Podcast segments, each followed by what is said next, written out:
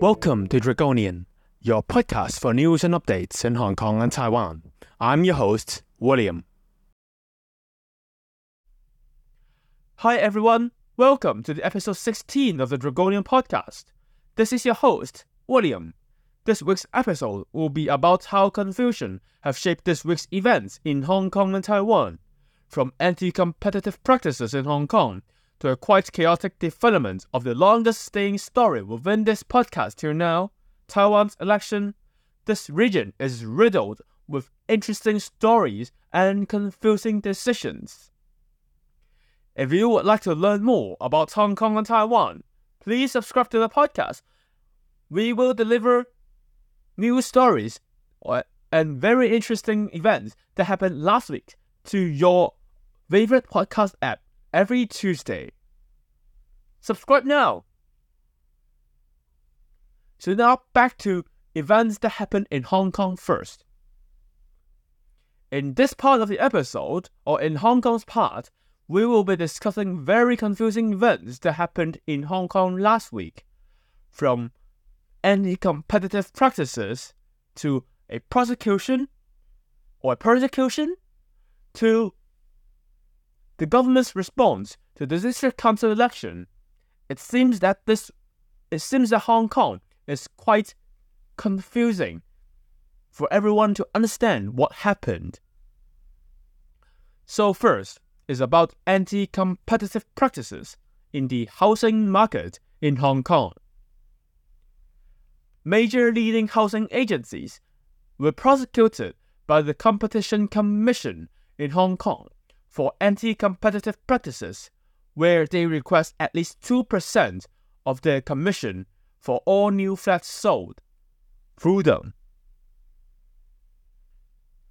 In Hong Kong, most housing agencies will offer remuneration to customers when they purchase new flats through these various different housing agencies.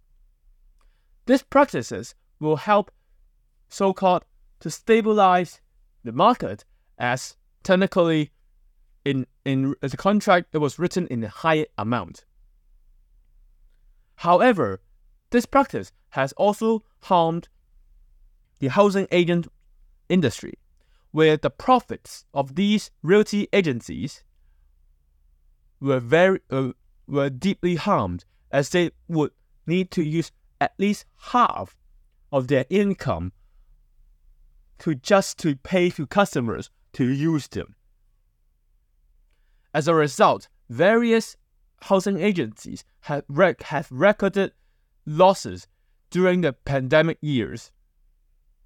As a result, there were discussions about setting up a in an industry baseline for commissions.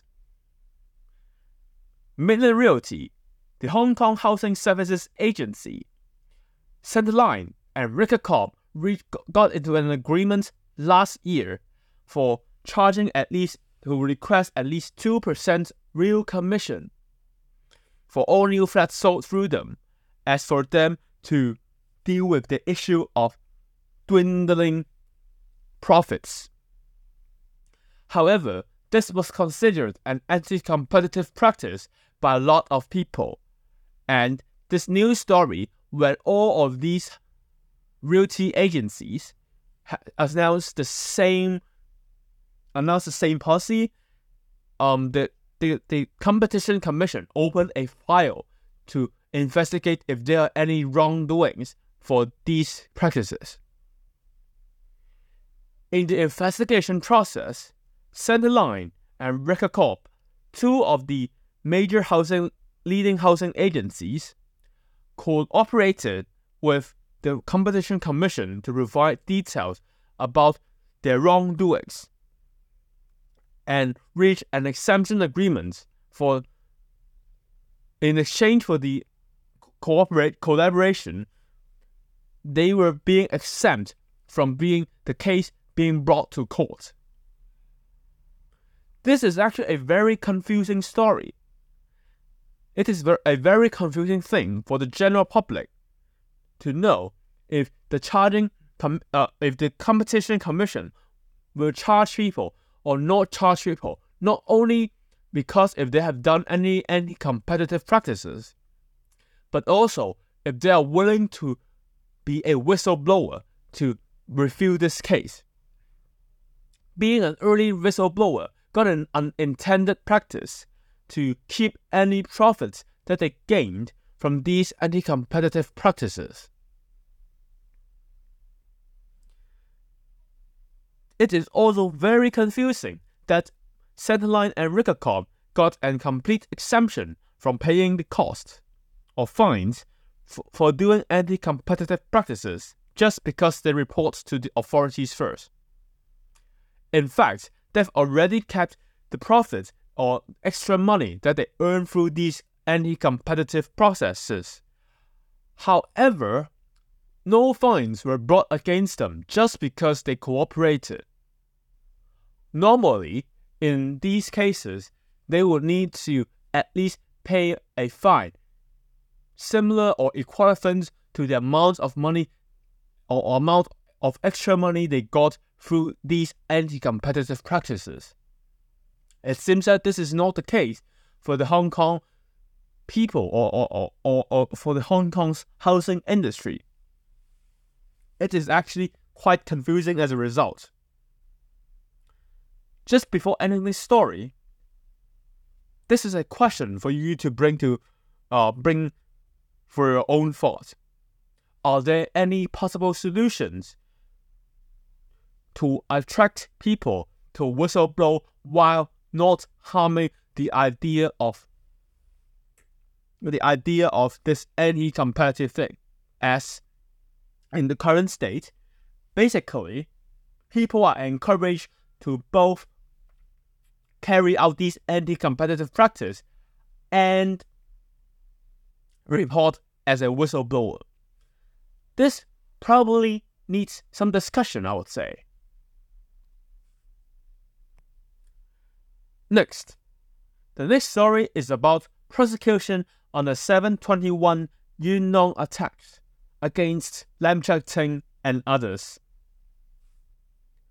So, after the landmark 721 Yuen Long attacks case or the rioting case brought against white clad protesters, a case was brought against Lam Cheuk Ting, a then a then legislative council member for allegedly rioting in Yuen Long Station. So Lam is charged with others with rioting with very dubious rationale. And this problematic thing actually further worsened when people really got into the story and got into the discussion. The hearing have been riddled with various irregularities from the start. For example, prosecutor invited eyewitnesses were identified as a supporter for the white clad and at the same time appeared in Yuen Long Station at the time with the white clad rioters. When being asked, or when being when, when being asked by defenders, the judge told the eyewitness not to answer questions presented by the defendants just because that may constitute a prosecution against you for participation in rioting, possibly a reference to the white clad cases, where they basically self identify themselves participating in a riot. Furthermore, other witnesses have also revealed very dubious police preparation of the events. For example, an, an active anti riot squad was present nearby in Yuen Long but did not respond to events that happened within the station.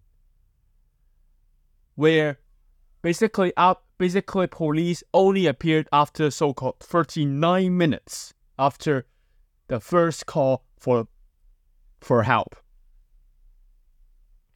Furthermore, plainclothes police officer were also actually present in the station at the whole time from 6 p.m. at the 721 attacks, where the attack only started at 10. However, they did not respond to the white clad attacks, while the station manager also had no opportunity or had no real method for them to escalate the issue through internal channels so as to deal with the so called escalation by right clad protesters or here black clad, black clad protesters where there are actually none. When basically everyone's eyes were in Yuen Long, uh, were in Sheung Wan, not Yuen Long at that time for its for for the for the China government's office in Hong Kong for, for, for protests and riots or, or they, their so-called riots in, in, in Sheung Wan at that location. So it brought a lot of questions brought into discussion. First, why didn't police not deploy nearby forces that are already on standby and they have and having enough gear at the same time? I don't have any concrete answers on that, but various eyewitnesses, when being asked by the defendants, have basically proven that there are extra riot anti-riot squad members on standby while basically clapping hands with the white clad people in in some films or in some cases. That's a question. The second very confusing thing is why will the judge tell eyewitnesses not to answer questions just because they are charged or, or the answers could lead them to being charged in another case? Are they a victim or are these eyewitnesses a victim of these events? Or they are just people who got lucky because they support the government so they won't get charged for any rioting cases that they do for, for supporting the government. For the general public, the question is more complex. Why Lam is charged in the first case? This had been a very interesting question.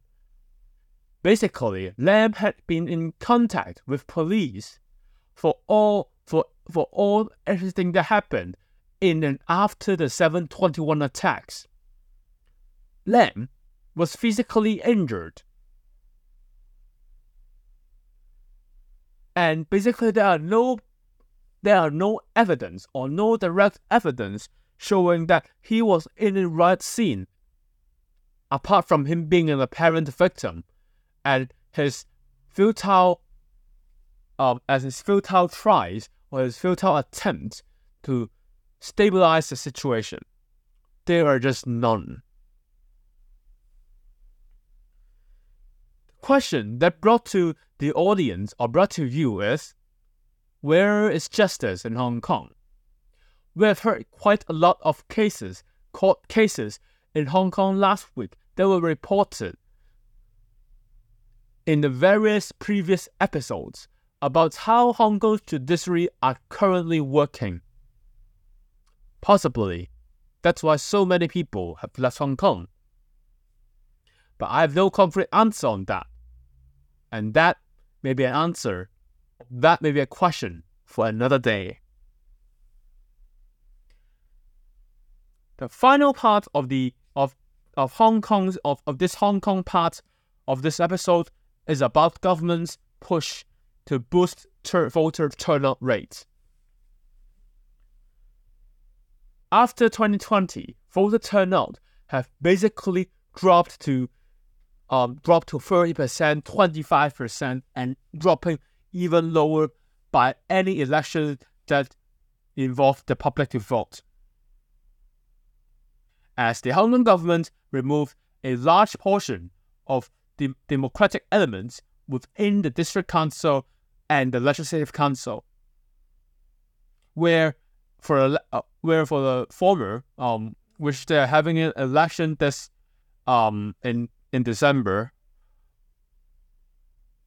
were technically considered a near full democracy as there are near zero limit on both who can got into the seats, on how these seats are elected, and the method for counting votes, or where basically it's a technical universal suffrage. However, after the so called district council election reform, basically all these democratic elements got shrunk to a very tiny bit. This actually, in fact, turned down the will of the people to vote in the elections. For example, in 2021, the voter turnout actually dropped 15 to 17 percent when compared to the district council elections in 2019, where traditionally it would, would be much lower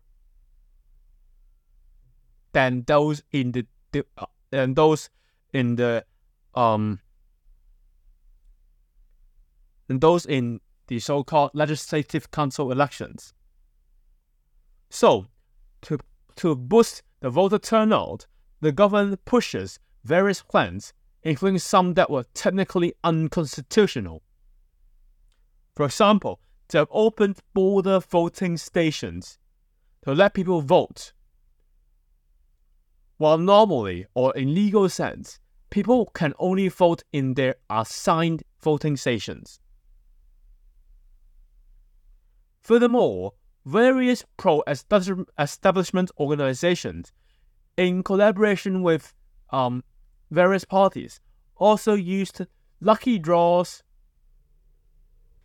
various um, various shorts, videos, etc., to boost voter or to boost voter turnout rates by just telling people to vote, to so-called build a better community.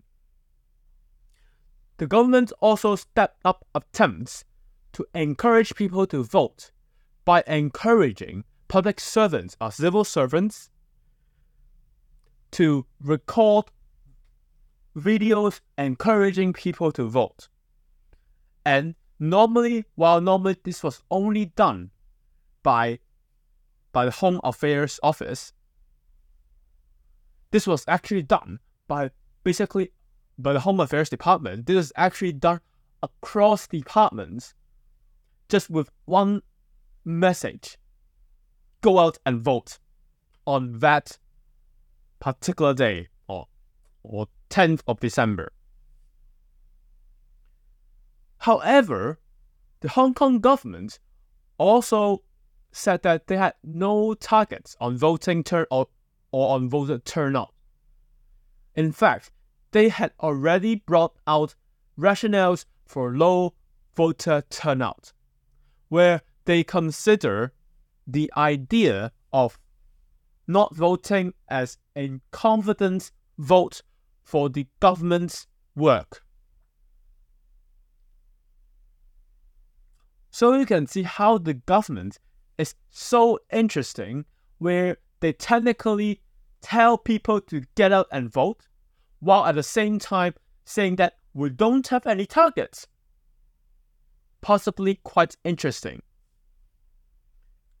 Normally, turnout rate was was an indication on how people consider or how much the people support the current system. And so and and reinterpreting low turnout rates as a confidence to the government is the most interesting and confusing thing for people to think of.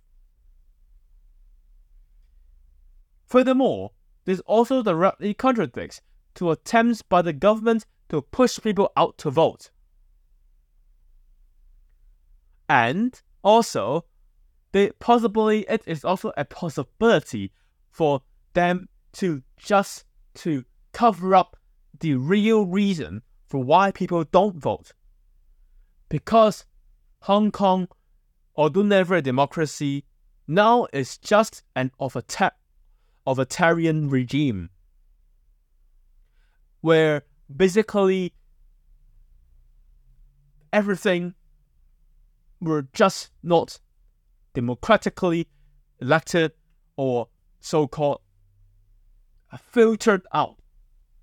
As basically all these reforms just stating that reducing the democratic elements while adding up political security by adding various filters.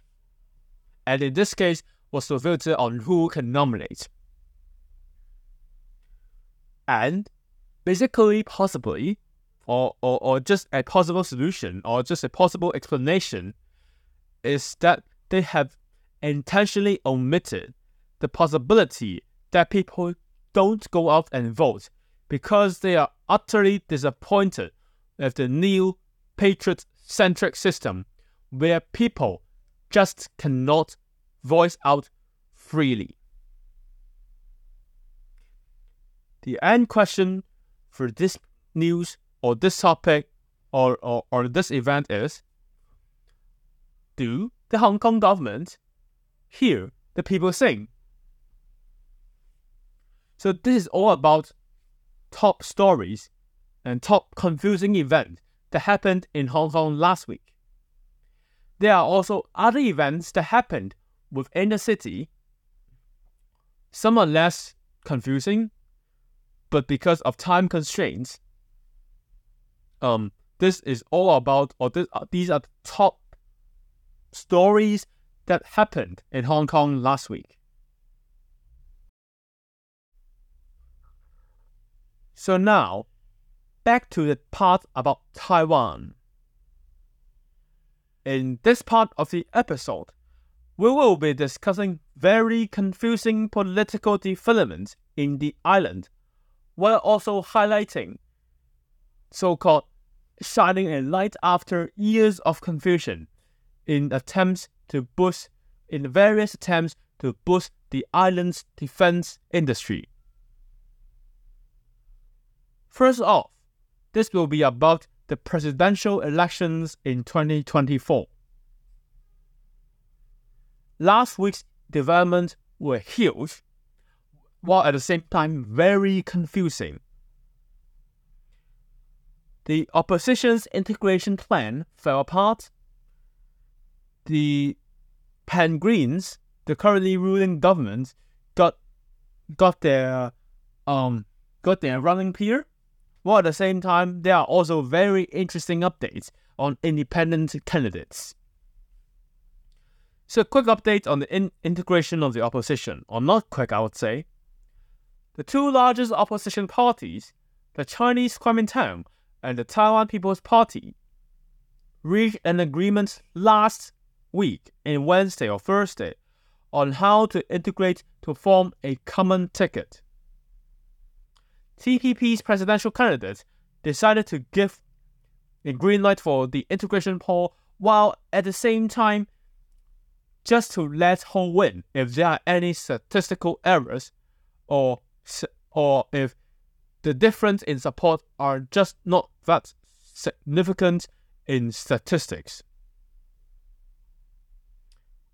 So they did an opinion poll on integration each side, uh, plus um, former president's foundation, Ma Ying-jeou Foundation. So they will choose one first. They will choose one expert on the carry out these polls for each side, and then they will choose three companies. Uh, with uh, basically they will choose over nine polls that took place on um the 11th of November till 17th of November, where there will be nine sets of polls in total. After that, they will do a calculation on basically the support, on the net support, and etc. And and winner for each poll gets one point. And if there are no apparent winner, for example, um, the support, the difference in support in different tickets fell within statistical um range, then Hou will get a point.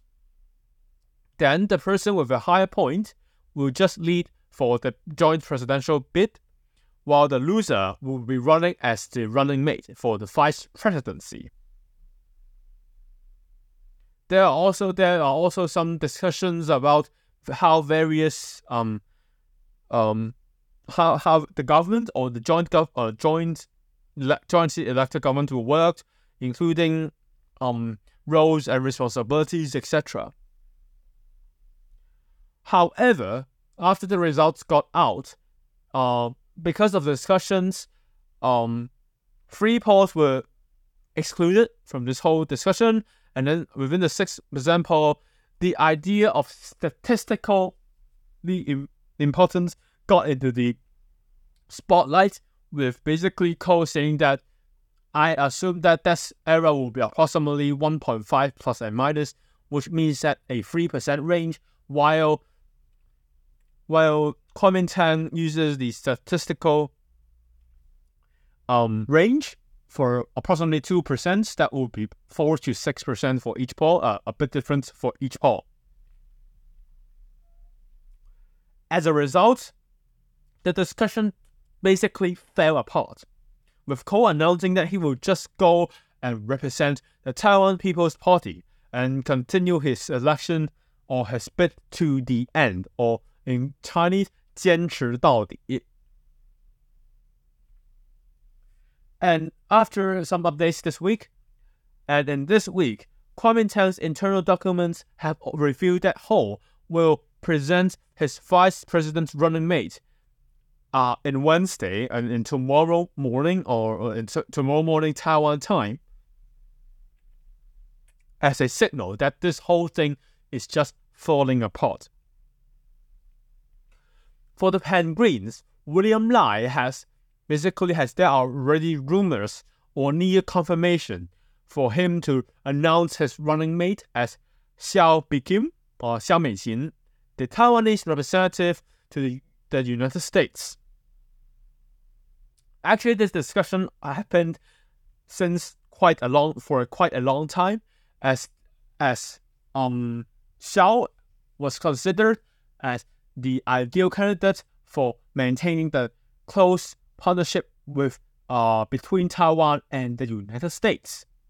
While at the same time, it also technically angers China as they consider uh, Xiao as a 台独顽固分子 or Basically, it means a die-hard supporter of a die-hard supporter for Taiwanese independence. So yes, the Pan Greens got quite interesting. They got a they finally got a vice president candidate, and they are also in this week's um, some just quick update.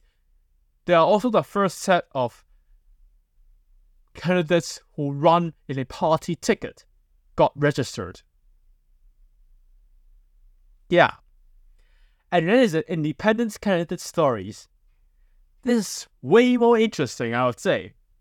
So Terry Gou was confirmed as the only running independent candidate after counting um, nominee votes. Terry Gou actually got um, eight 800 to 900, approximately 900,000 valid nomination votes or nomination tickets. And he is also named as the second highest nominated independent candidate since James Soong, Soong Chu-yu's nomination at the presidential election in 2000. A bit fun news, I would say, after Terry is that there is also another set of independent candidates yielding more than the legally required 285,000 nomination forms or, or valid nomination forms. They submitted over that amount of forms, but in fact, only two were valid. Where are the others? They are basically photocopies of the two nomination forms. So, yes, this is the reality of this whole thing, or this very confusing set of candidates doing a very confusing thing for just literally no reason. So a bit leading candidates uh, and a bit leading candidates for running for election for presidency. So William Lai runs for the DPP while announcing Boko Xiao, or, or, or not Boko, uh, Bi-khim Xiao as vice president, Hou You-yi for the Chinese Kuomintang, Ko Wen-je for the Taiwan People's Party, and Terry Gou as an independent candidate. So it's actually very confusing, and this is just another episode on the confusing conflicts or the co- confusing politics of Taiwan. It's already the fifth or the sixth episode where we are talking about the integration of the opposition. First is Terry with Ko-Wen-Je with um with the Chinese Kuomintang, then is the Chinese Kuomintang with the TPP, and now every single plan fell apart. We start chasing these news, we start reporting on this, but this basically took quite a lot of time for us to prepare, and this week's update with just too many, I would say. As normally there will be a legislative yuan's update, while it will be next story, I would say. And it is there are also confusion on two things. The first thing is about integration. Are they integrating? Is the largest headline story that everyone is asking. It's just basically someone is just using a very common Taiwan uh, Taiwan sandals, basically a white sandal, uh, sorry, a blue sandal with white stripes as a cover, to basically, um, I, I would say make jokes on this whole thing. Furthermore, there are confusion on the actual goal and the stated goal.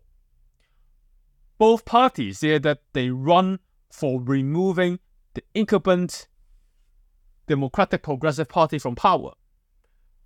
However, everyone knows that running in the joint ticket means that basically the ruling party will just win. And the confusion here is that are they just planning for opposition for just being in opposition?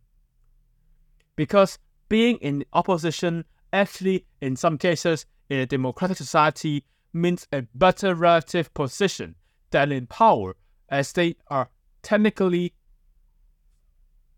they are just they won't be responsible for any policies or or any failure of policies announced by the government, while the ruling parties they get the power, they also get the responsibility and also they also get the extra cost for them to rule the island or to rule the state, to bring the state forward, to push the state forward daily in some cases. It's confusion. It's conv- it's confusing. And the question to the audience is very simple. Just when will this whole chaos end? No one knows when. And possibly we may need to discuss or possibly we will just need to get through this week to have the final answer as the deadline for register- registering um, presidential candidates ends this Thursday or Friday. Uh, I'll just ends this week. The second update is singled out legislative yuan's elections so parties are now starting to announce party lists after announcing their um after announcing candidates for various const, const, constituencies. So the highlight or the spotlight of this week's news or, or, or, or these announcements are both Kuomintang or both the ruling party's list and the largest opposition party's list. So first, we'll discuss about the large about the opposition party's list. For Chinese Kuomintang's list, they consider themselves as best of the best list, were actually riddled with influence from local factions and even recalled and rejected politicians. So in Taiwan's election uh, election law and election rules, basically both parties are guaranteed a set amount of seats so as to um, bring in their in, in the original design case bring technical people into the legislative yuan or the legislative council or, or, or, or this or this building so as to improve um basically make voices from various people or from from the um from technical from technical people, from professionals, from elites, etc. From let their voice get into the legislative yuan. However, um, in Kuomintang's list, it gets very interesting. Han Kuo-yu, also known as, uh, better known as the presidential candidate for the 2020 uh, presidential elections, and being subsequently recalled as Kaohsiung City's mayor in 2021 due to his alleged um, negligence on Kaohsiung after getting the, um, the post as a mayor, topped Kuomintang's party list. In fact, he actually, um, the vote, the recall votes that he got are actually quite higher than the votes that pushed him to be a mayor. While when he elected as a mayor, he only he, he got eight hundred and ninety thousand votes, while when being recalled, he actually got nine hundred and thirty thousand votes supporting this recall. Second in the party list is actually lost in last year's Kaohsiung mayoral election. So, with, and at the same time, within the safe seat line for seats, approximately 12 seats, um, basically it included um, connections with the Yunlin's Chang party, and uh, and also people who were not well known to the public apart from their identities as descendants, direct descendants of Kuomintang politicians.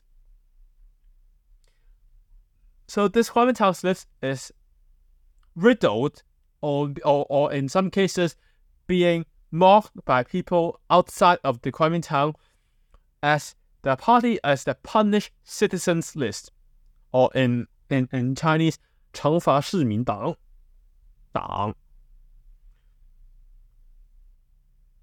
So commentary later, but now get back to the list. At the same time, the Democratic Progressive Party also announced their own list. It, although it did not spare a lot of confusion within the general public, traditional Democratic Progressive Party supporters some said that they actually feel betrayed. As doctors, nurses, and people in the medical industry felt betrayed as this party list did not place any medical workers or medical worker turned politicians into the party's list safe seat list, or in this case, it's approximately 12 people.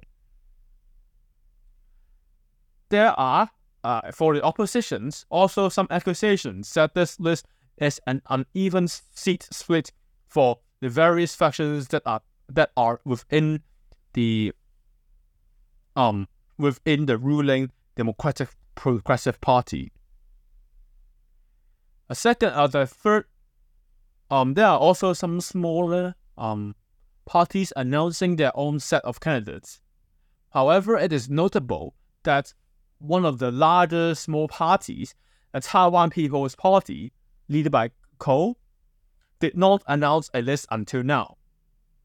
In fact, they just basically placed it possible um the announcement was postponed and postponed for a possibility for them have being not decide having not decided to nominate a vice president for election or just nominate one. As a result, there are just no lists for the Taiwan People's Party announced. However, a well known former legislative yuan member for the New Power Party, Huang Kuo-chang, K.C. Huang, quit his original party, New Power Party, where they also yielded um, party list candidates and constituency candidates, and joined the Taiwan People's Party in support of a rotation or in remo- the removal of the Democratic Progressive Party. So it's very confusing for both the legislative yuan and the presidential elections. For the presidential elections, the confusion is more about integration. But in uh, a legislative yuan, we are seeing defects. we're seeing a or are we just seeing a real life party that punishes punishes citizens, literally pushing candidates with low overall support into safe seats just to punish them or just to secure their voter base? That's a question. Furthermore, it also seems that nomination for members for the Legislative Yuan may also be affected by the, pres- uh, by the presidential election. There are discussions on the Legislative Yuan, and all these discussions seem very interesting. And here, I would say Kuomintang's both Kuomintang and Taiwan People's Party and the Democratic Progressive Party are having basically a different identity or a very different vision for how Taiwan will grow, will become a power, a regional power in the next couple of tens of years. Furthermore, in the Kuomintang's list, a lot of people are labeled as so-called warlord against corruption or the best warlord against the the, Democratic Progressive Party, etc. It's confusing as they are basically they hope to control the legislative yuan to push out their own policies, etc. But this whole thing just failed. Or, or in this case, for the Chinese government, they seem to be building their own party identity from hate instead of their ability to rule Taiwan. For the Taiwan People's Party, the reason, the, the main reason for them, to the founding of the party, is to end the blue green split within Taiwan. However, they seem to have joined the blues just to topple greens. Interesting. Uh, Taiwan People's Party were considered as a centric party, but it seemed that in this case they, they just are not centric at all in the best case.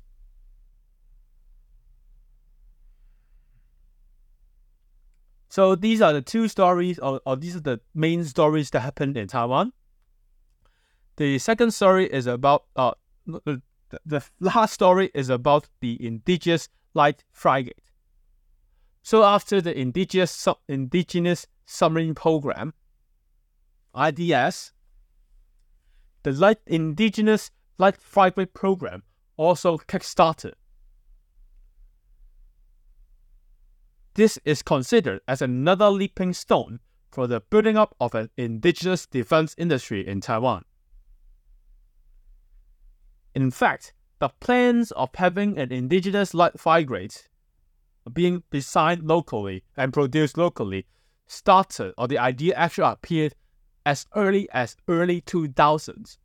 However, it's only after 20 years that this plan was realized as a concrete plan to, to, to cater the growing threats from China. It was postponed by various reasons. While in well in 2000s, there was actually the Chinese Kuomintang basically stopped any budgets for the um for this program. While in the 2010s, it was just basically a a warming China-Taiwan relations, and just only now, after the pandemic, that they have time, have the effort, and have the ability and determination and shining a spotlight on the confusing Taiwan's on on the very confused indigenous defense industry in Taiwan. And as a result, it seems that this is possibly a finally a tear moment for Taiwan's local defense industry. For connection with this week's theme's confusion, the question is very simple. Why did Taiwan take so much time just to initiate the process when facing a neighbor that felt so unified by all means, including through force. Furthermore, who are blocking the attempts for Taiwan to defend itself? And are these political parties actually working in the long term interest of their voters, especially the Chinese Kuomintang, I would say? Last piece of story is about the APEC summit. As this as this is, is a story that actually spanned across Hong Kong and Taiwan, this is considered the last part of this whole um this whole episode. Updates from the APEC summit. So first, John Lee, although claimed to have been, been invited by the organizers, did not attend the summit, while at the same time just heading out heading out to various events within Hong Kong, stating to justify him saying that he is very busy to attend local events. It's weird as basically people are technically as basically these are not very important events when compared to a very large summit where he can actually meet presidency or or, or, or in this case um the head of the Communist Party or the ruler of China Xi. It seems very weird, I would say.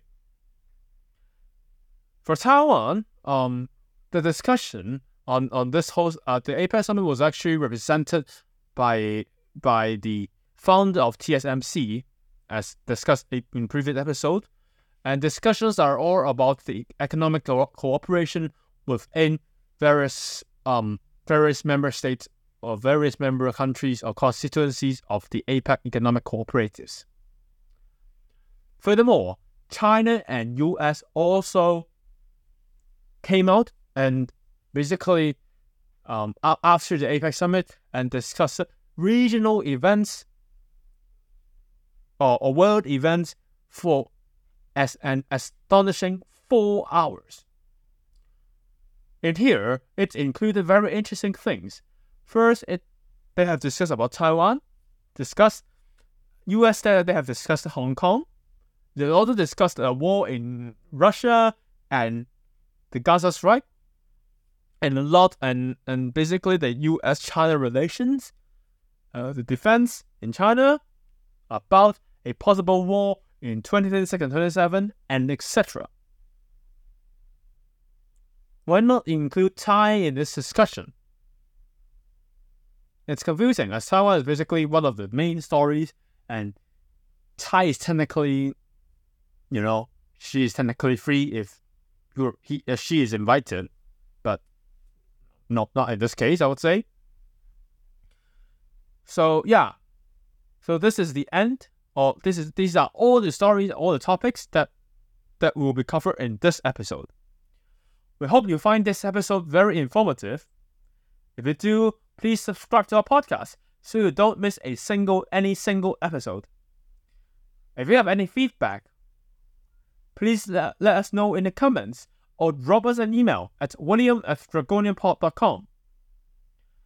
Thanks again for listening to episode 16 of the Dragonian Podcast. We will be back next week with more news from Hong Kong and Taiwan. Have a safe, prosperous, and happy week ahead. Goodbye.